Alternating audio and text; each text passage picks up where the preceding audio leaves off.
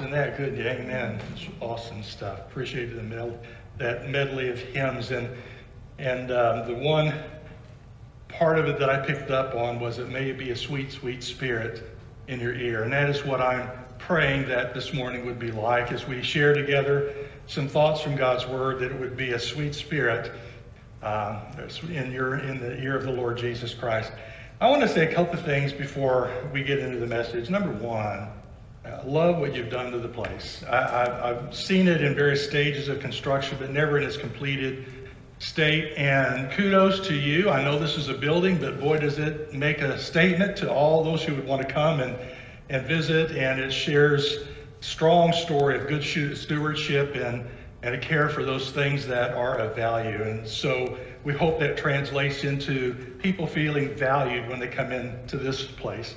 And also, in response to Todd's comment, uh, I do have many stories to share of Welby. He is listening right now, and so I will refrain and, uh, and also know that he has many stories that he could tell about me.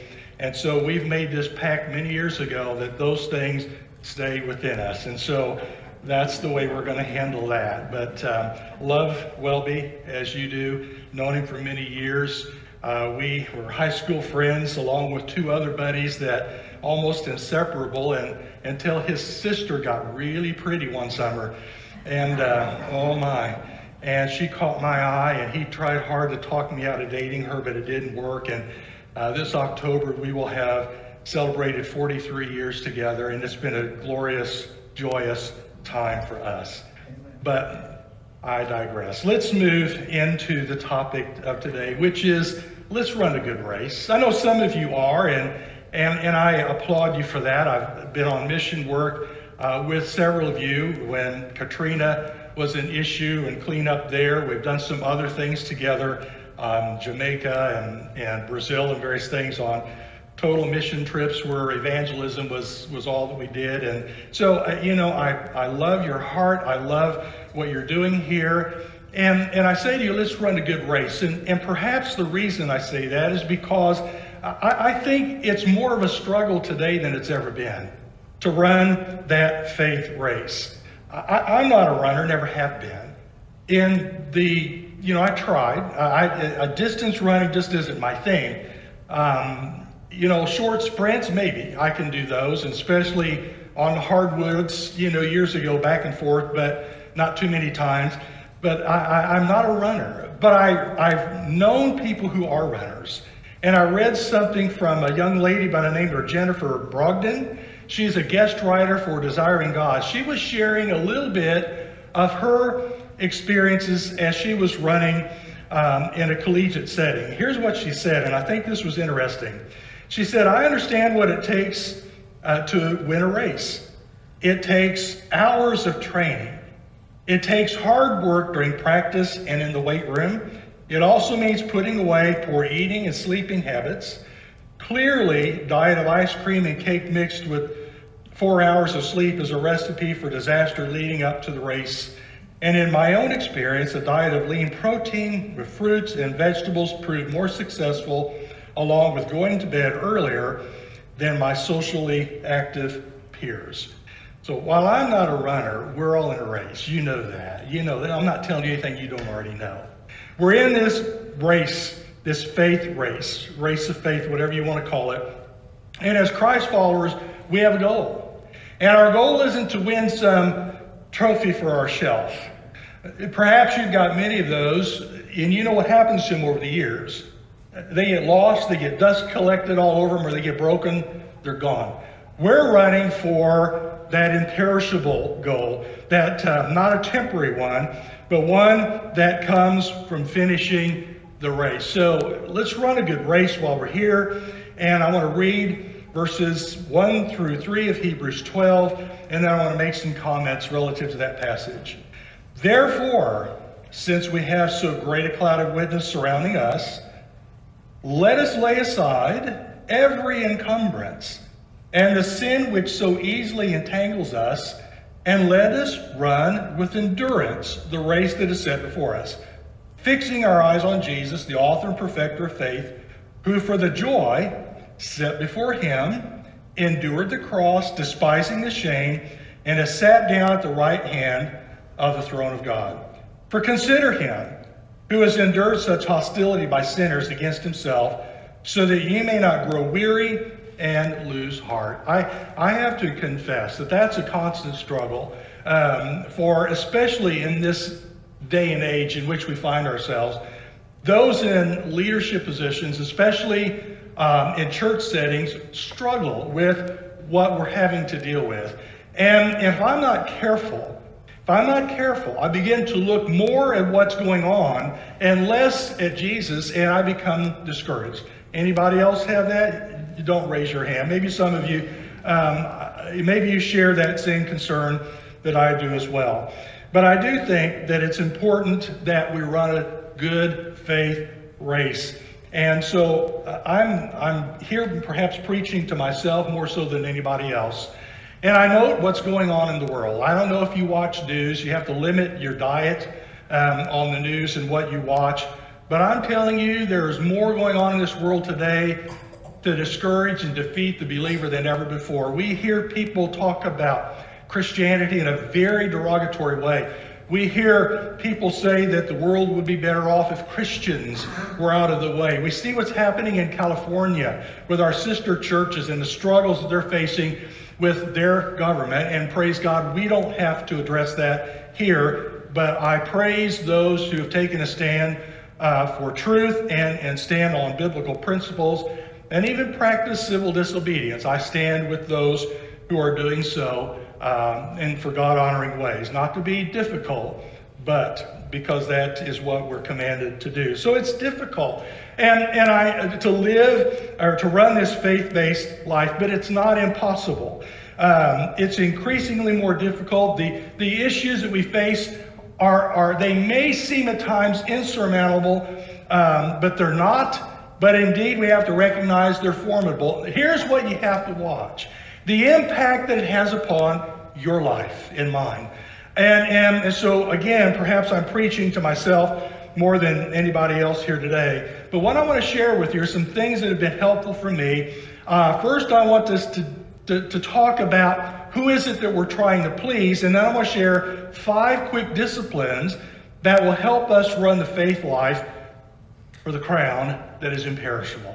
So, first of all, who are we running for? Who are we running this race for? Is it, is it for our own self aggrandizement? Are we running for our own benefit, um, for our own personal accolades or recognition? Or are we running to please the Lord Jesus Christ? Now, you, know, every one of us would say, well, no, I, I'm running the faith life, the faith life to, to please Jesus and no one else. But here, let me ask this question because um, I found that I had a little bit of a difficult time answering this question. When you pray, do you always pray, God, your will be done? In this scenario, this situation, in this event, whatever the case might be. Let me tell you what's caused me to, to think about that question. It was one of our teenage ladies who came to me and she said, um, There's a game coming up. I'm a highly competitive person. I really want to win the game. Do you think it's okay if I ask God to give us the win? I didn't respond. And my, my thought was, well, that's kind of a difficult question to ask in passing. So I'm going to deal with it here and now. My question is Is it your will or His that you want to see accomplished through the winning of the game or whatever the case might be, the event that you're involved in, uh, the promotion at work, whatever the case might be? Is it your will or His? See, in some cases, it might be God's will that you lose the game. And, and you know, I, I, that's hard for us to hear, but, but perhaps the greatest lesson that God has got for us grows out of humility. Uh, perhaps once he wants what he wants to display to all of our peers or to those around us that we know how to be gracious in our losing in that specific situation. I'm not condoning that we become losers in life, but what I am saying is there are times when God is going to use us and the losses that we experience for His glory and His good. You know, um, sometimes I'm guilty of praying, God, uh, uh, you know, just this once, would you let us win? just this once, would, would you let this thrive? But, and I've been guilty, guilty of this. I, I was talking to Todd a little bit ago and shared with him the first Thursday of every month for the last several years, we've been gathering to pray for revival. And you know, my prayer's always, God, let it start here. Let it start with us. And then we read about Fort Leonard Wood, what's happening there, and over 5,000 5,000 soldiers beginning saved. There's true revival happening there. I'm thinking, God, why not here? Why not here? And he's saying, no, that's the more logical place. These people come in from all over. They meet me, and I, and I deploy them all over the world. Do you see what I'm talking about? And so sometimes I'm guilty of praying, God, let my will be done. And he's saying, No, you pray my will and trust me, and, and we'll get where we need to be. So I have a little bit of a struggle with this from time to time, and and and I guess I'm the only one. But you know, they say that that confessing your sin is probably the first part of, of getting some healing and help. So that's what I'm doing right now. So um, what about a job situation? You know, I uh, think back several years ago, and my wife and I were settled in on a job. We worked for the, I did the railroad, and it was a really good paying job, and it had a great future. And um, except for one thing, this, this horrible recession hit in the 80s, and I know a lot of you remember that. Perhaps you lost work as well, but there were a lot of us that got out of work. And Welby and I and our brother-in-law Kenny were among those that were out of work.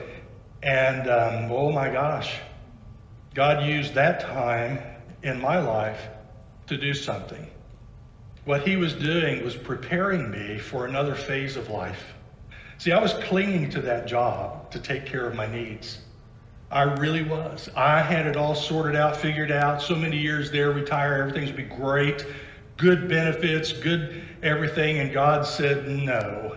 And, and, and during that time, when we were scraping houses and doing all we could to, uh, to make sure that we're able to pay the bills, God really got in our world. And, and it was during that time that both Paula and I realized that God wanted us in full time ministry. And it was through that event that we resigned the railroad and began preparing for what now has been a 32 year long ministry effort to which he has been faithful from the word go. We've never looked back. We've never questioned his wisdom. Uh, we just felt his leadership and we moved on. Sometimes, sometimes we lose our jobs.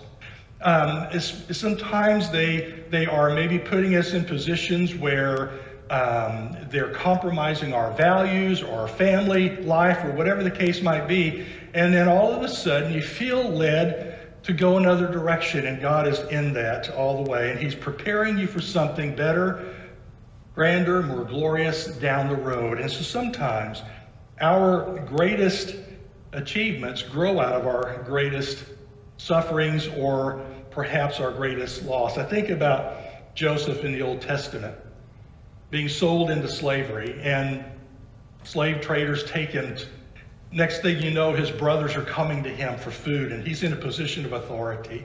And, and you know the text, you know, you meant it for evil, but God meant it for good. And so here was this horrible situation that he went through in order to prepare him. I mean, he was in prison and all kinds of trouble. Probably, if you counted up the months and the hours, he was he was less in leadership position in prisons than he was as second in command of all of Egypt. But God was preparing him. And what looked like a horrible situation, God was using it to get him ready for this. Think about Moses. He spent 40 years on the backside of the desert after having a really fatal encounter with an Egyptian. And here he was thinking he was doing God's will. This, this Egyptian lay dead, and he's 40 years wandering trying to sort his life out until he meets the Lord in the burning bush. And then the next 40 years, we see him doing amazing things. So, all of us, I, I get this. We want to be winners at whatever we do. We want to be winners in the sporting world. We want to be winners on our job. We want to be winners in whatever we do. But here's what we may not get that all of us are winners when indeed we are aligned with God's will. That's where we find our greatest successes. So, having the right motive, is a true win in my belief. True win. Because it, it isn't about whether we win or lose the game or whether, you know, we are successful in, you know, society's eyes. It's how we play it, how we work it. God is more concerned about our witness for Him on the job, on the field, on the court, than He is about whether we win or lose the ball game. So motives matter. So who are you running the faith race for? You or for the glory of God? So got to settle that one. That's a big one to settle. And then there's like five disciplines I'll share with you really quick that I think are helpful. And one of them is pursue God daily. It's so important that we do that. And we do it through His Word and we do it through prayer. Over the years, I've pulled together a little process that works for me. I'm sure you've got your own, but this works for me. And when I sit down, and by the way, we read the scripture for various reasons. We read it for knowledge, we read it for inspiration, we read it for preaching content or teaching content, getting ready for a sermon or a, class setting where we're going to teach. But we also need to read it for connecting with the Lord. That's all important. Well, this little process, and I've just pulled bits and pieces from various ones over the years, and I've put together something that works for me. It's real simple.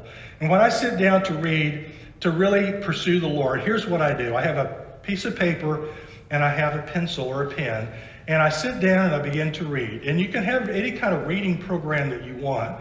Begin to read, and when God illuminates a passage to you, when, as one said, when, when God all of a sudden turns the neon lights on on a passage, or as another said, when the words of the page reach up and grab hold of you, just stop. Stop. Write down the passage, write down where it's at, the address, and what it is that God showed you at that exact time. He's revealing something to you. And then, and then prayerfully, Begin to ask God, what is it that you want me to do? What do you want me to become um, through this? And what is it you want me to apply today or in the, in the next days to come through this passage that you've raised up for me? And here's what I found I have found that oftentimes God will prepare me for something coming that day that I didn't know I needed to be prepared for. And, and He preceded it with wisdom or insight or at least he bolstered me and, and, helped galvanize me against what was coming. And all I'm trying to say is we've got to have some kind of a plan in place to constantly be in pursuit of our holy God. He knows better what we're going to need in the course of a day than do we. That's number one. The second discipline is this, and that is to pursue fellowship with other believers. Here's where I'm struggling. Let us run the race with endurance. There's, I don't think you can find a place in Scripture where you're going to find that living in isolation is good for your walk with the Lord. Um, I don't think you can find it. We're not created to live in isolation. And it is hard it is difficult for us at this point in time in life to have to deal with this whole COVID isolation kind of thing. It's taking a toll. Let me let me share with you. I'm not going to name any names, but I know of a young of a young person, 14, somewhere in there, who's really struggling with all of this. And it has created almost a depression like mindset. And when, when this one looks out and sees the world and sees what's happening and begins to wonder, where's my fit? How am I going to function in all this? It just tears away at his self-worth and his, and his um, confidence in life. And, and it really almost creates a, I don't get, I just don't care. I, I, I give up kind of a mentality. And it doesn't surprise me to learn that suicide rates are increasing during this season of lockdown and isolation. We're not meant to live in isolation. You know as well as I do that the, the, the list of motivational gifts that we're given uh, in the book of Romans, uh, Romans chapter 12, we believe it is, are not given for us, uh, verses 6 and 8, for our own personal edification. In other words, I'm given one of the seven motivational gifts, and they're prophecy, service, teaching, exhortation, giving, administration, and mercy. I've been given a gift. The moment that I received Christ into my life, the Holy Spirit came to dwell within and brought a ministry gift for me, a motivational gift, I should say, that, that really is mine to use for you. It's not mine to use for me, but it's mine to use for you. My gift is one of encouragement. And so I don't encourage me, I encourage others. That's what God has given me to use. And the gift that He has given you is to be used for one another. And so we must interface. We must have some back and forth. And I'm telling you, I miss that in our local church. I miss the face to face. I miss the encouragement and, and the kind words and the uplifting comments. I miss all of that whenever we are locked down and in isolation. We're not meant to live alone. We're just not. And so um, I, there was a story that, that uh, I read, and here's Stephen is in his book, Stephen Farrar, and a story about Muhammad Ali, and he's in the prime of his life, uh, reigning heavyweight champion of the world, boards an airplane, first class seat. Flight attendant comes by, looks down, he's not buckled up. She kindly says to him, You need to put your seatbelt on. Muhammad Ali looks up at her and says, Superman don't need no seatbelt. She said to him, Superman don't need no plane. Buckle up. none of us, none of us are Superman. In fact, there's only one, and, and he's fictional. He, he's not even real. None of us are designed to go it alone. None of us are. And uh, this journey in life is too difficult to go alone.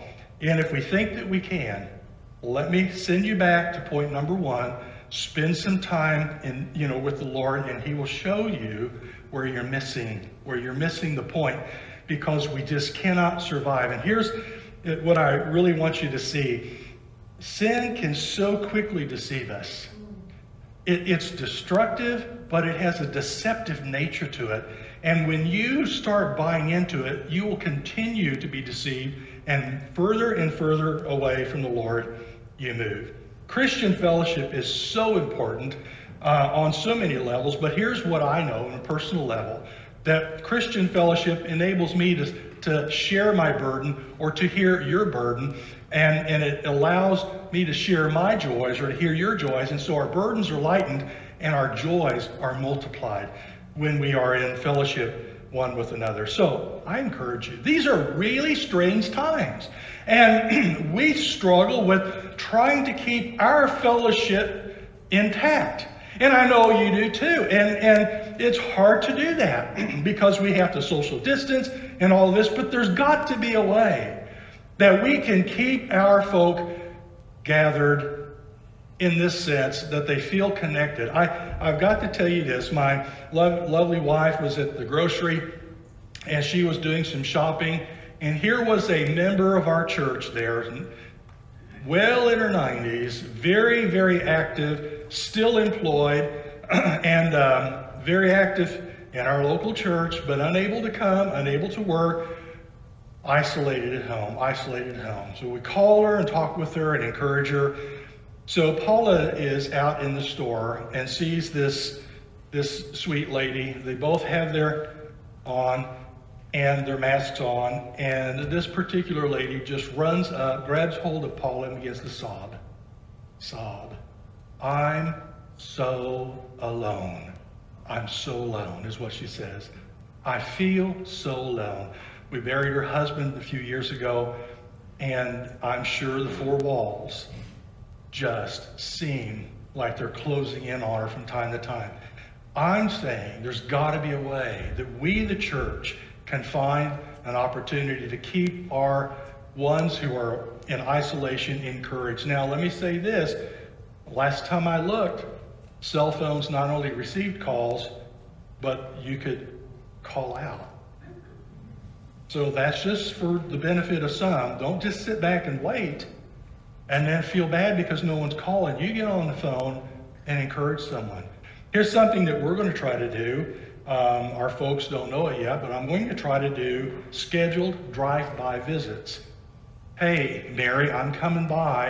I'm going to come by from 10 to 10:15. Open your garage door, put a lawn chair out there. I'll stand 10 feet away, and we can chat.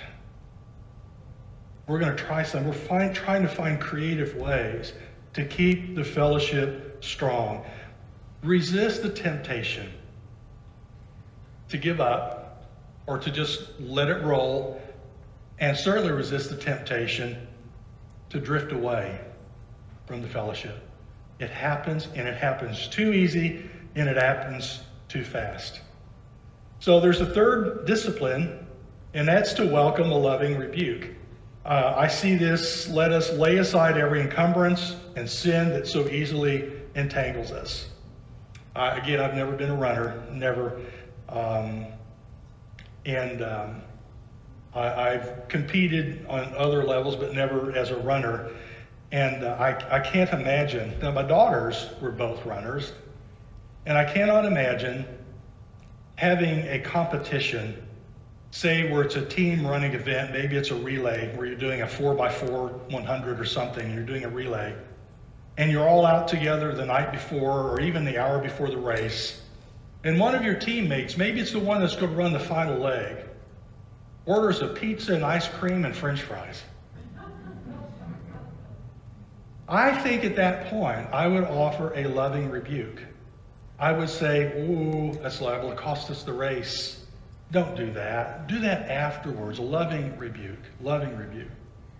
And I think that most of us would appreciate a loving rebuke from one who is in good standing with the Lord, one who is a friend, who has your best interest at heart, that would say to you, Oh, I wouldn't go down that road. I wouldn't make that choice.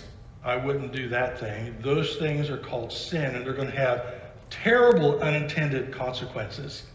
Don't do that. Don't go down that road. I think that we would appreciate that more so than the suffering the consequences of sin.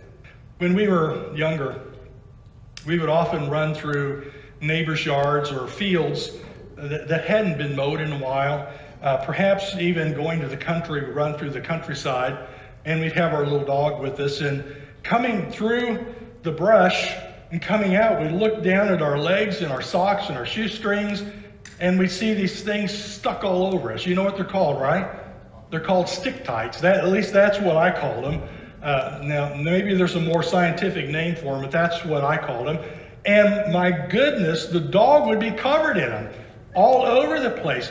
Those things are hard to get out of. If you've ever tried to pick those out of your socks or off your shoestrings or out of your dog's coat, fur coat. It's difficult, and sin gets onto us like a stick tight, and it's hard to get rid of. It's hard to get off. And so it's best it's best not to go through those fields of sin. It's best not to. And it's wonderful when somebody says that ought to be off limits to you. I say in a loving, kind way because you don't want to be picking sin off of your life. It's some of it's hard to get rid of enter into the world. So many people have said to me, I, I innocently entered into the world of pornography and I can't get out. And it's devastating. My walk with the Lord, my faith race is, is just on hold, and it's devastating my relationship with my wife. We know what happens when leaders, church leaders, pastors fall. We know, we know what happens. And so I'm saying to you, we also know what happens in families when, when alcohol becomes an issue and it sticks tight and you can't get rid of it, it devastates the relationships in the family. Same way with drug use, those kinds of things. So, loving rebuke, just don't go down that path. Stay out of that field. And, and don't spend the rest of your life picking sin off because it's hard to get rid of. So, welcome the loving rebuke. I love what it says in Proverbs 27 5. Better is open rebuke than love that is concealed. Fourth discipline, embrace the trials. Um, consider Jesus. That's the idea. Look at what he went through. Consider him. Uh, all that he endured for the joy set before him. Think about all that he endured leading up to and on the cross for the joy that was set before him. You ever looked at life that way? You ever look at your trials that way? Boy, I'm really going through them right now, so God must be really doing something awesome in my life or someone else's because I know that this isn't just wasted time in God's economy. He's using it for His glory somehow, some way. The truth of the matter is this the truth is, we cannot make it through this, this faith race unless we keep our eyes fixed upon Jesus Christ. Just can't do it. We'll grow weary. I've already confessed that. Uh, we'll grow weary and, and we'll grow discouraged if we do. Which leads to the fifth point and the final one. The fifth discipline. Envision the one who is waiting for you at the finish line. We've got nine grandkids. Seven biological, one adopted, one fostering, who we think will soon be ours. They range from age 16 down to two. All of them compete some level basketball, baseball, you name it. And it's interesting for me to watch when they're on the court or they're on the field. Every once in a while, they look over to see Grammy and Papa looking, they watching, Mom and Dad watching, because it's important to know that somebody is over there cheering you on. Agree? Think about who's waiting for us at the finish line. Think about who that person might be. And, and I'm telling you that it's important to have your eyes fixed upon Jesus, who's there waiting at the finish line. Somehow, keeping your eye on him helps you endure the trials and the struggles associated with the faith life as we work through this crazy pandemic and this growing anti Christian sentiment that we see in our culture today. See, when we look to Jesus, do you know what we see? We see our intercessor. We see him seated at the right hand of the Father, praying on our behalf. I hear people say, I'm not quite sure how to pray. I'm saying, you pray, the Spirit of God will interpret it to Jesus through the Father. You're not going to get an errant prayer to the Father. He is interceding on your behalf. And, and that's who's at the finish line. It, we look to Jesus because he's our greater encourager. No one has done more to encourage us in the faith race than Jesus Christ.